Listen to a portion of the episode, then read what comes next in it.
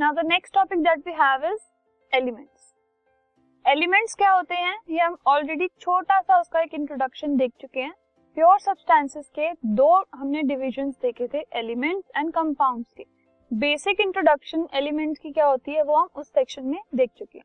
We will now study elements elaborately now what are elements अगर आप recall करो, पिछले जो सेक्शन में हमने पढ़ा था एलिमेंट्स क्या होते हैं? दे आर प्योर सब्सटेंसेस ठीक है? प्योर सब्सटेंसेस की एक टाइप होते हैं एलिमेंट्स अब एलिमेंट्स की अगर हम कॉम्पोजिशन की बात कर रहे हैं तो वो क्या होता है? अगर हम प्योर सब्सटेंसेस कह रहे हैं प्योर सब्सटेंसेस मतलब they are made up of only one type of particles ठीक है? सो वन टाइप के पार्टिकल्स से बने होते हैं, ठीक है? वन टाइप मतलब कि उसमें हमने किसी और तरह की उसके अंदर एडिशन नहीं की है अगर एक पार्टिकल हम यूज़ कर रहे हैं तो उसी टाइप के बाकी पार्टिकल्स उसमें होंगे। उसका कॉन्स्टिट्यूशन एकदम यूनिफॉर्म रहे, ठीक है?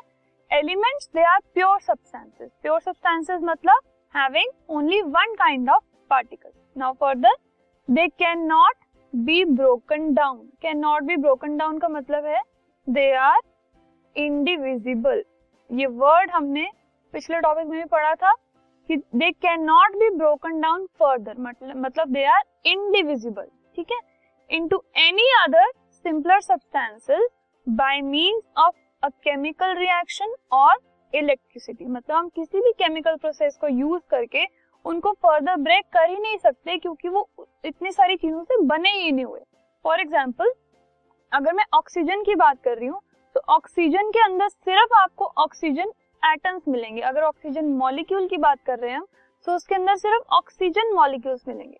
तो ब्रेक करने के बाद ऐसा कुछ है ही नहीं कि हम उनको सिंपल सब्सटेंसेस में ब्रेक कर सकें, क्योंकि वो ऑलरेडी अपनी सिंपलेस्ट फॉर्म के अंदर है।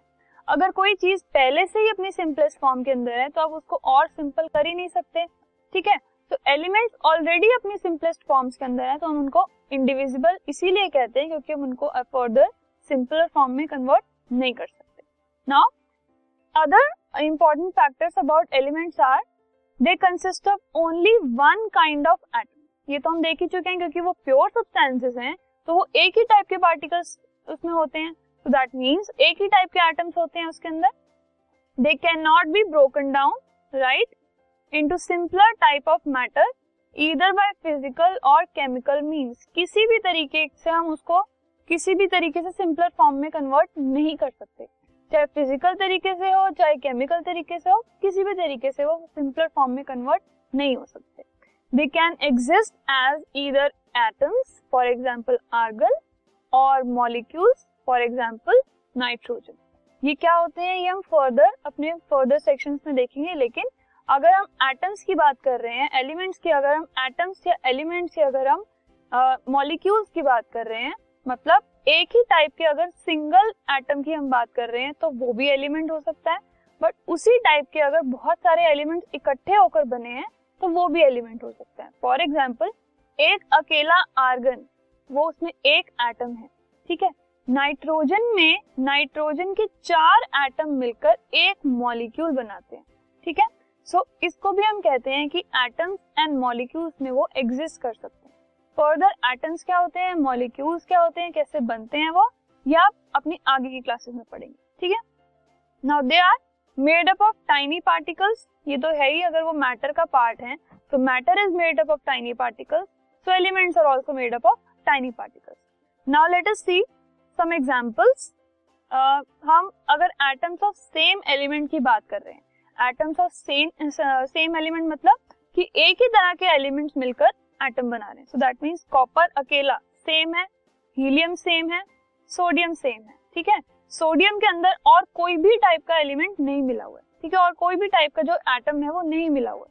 हीलियम के अंदर अगर हीलियम के एटम है तो सिर्फ़ हीलियम के ही एटम्स हैं और कोई एटम उसके अंदर नहीं मिला हुआ नाउ अगर हम मॉलिक्यूल्स ऑफ़ सेम एलिमेंट की बात कर रहे हैं, पहले हमने क्या देखा? एटम्स ऑफ़ सेम एलिमेंट फिर हम मॉलिक्यूल्स ऑफ़ सेम एलिमेंट अगर देख रहे हैं कॉपर का अगर हम एटम की बात करें तो सिंगल एक कॉपर है वो।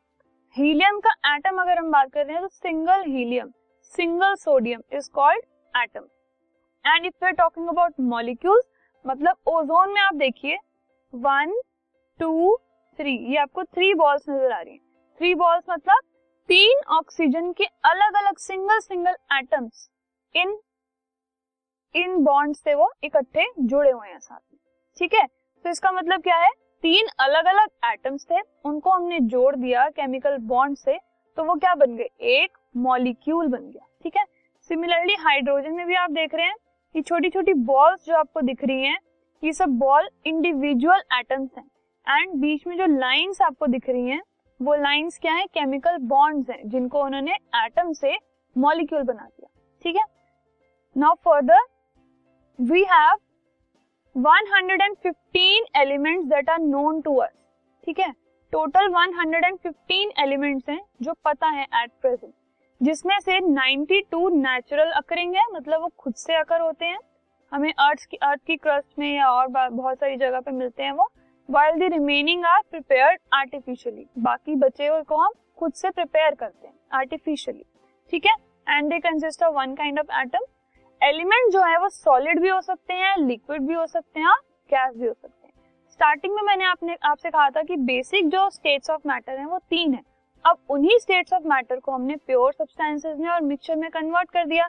तो प्योर सब्सटेंसेस में से और मिक्सचर्स में से काफ़ी सारी चीज़ें सॉलिड भी होंगी लिक्विड भी होंगी गैसेस भी होंगी।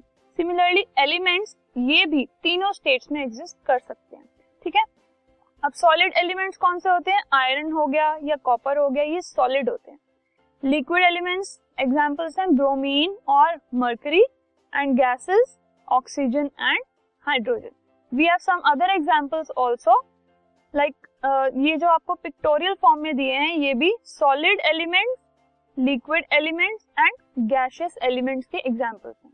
ओके तो ऐसे ही जैसे आयरन और कॉपर सॉलिड एलिमेंट्स हैं, ऐसे और भी बहुत सारे एलिमेंट्स होते हैं, इन 92 में से या फिर इन 115 सब में से, जो कि सॉलिड भी होते हैं और लिक्विड्स भी होते हैं और गैसेस भी होते हैं। So this was all about elements we will move on to the classification of elements now elements को हमने फर्दर कितने पार्ट्स में डिवाइड किया हुआ है?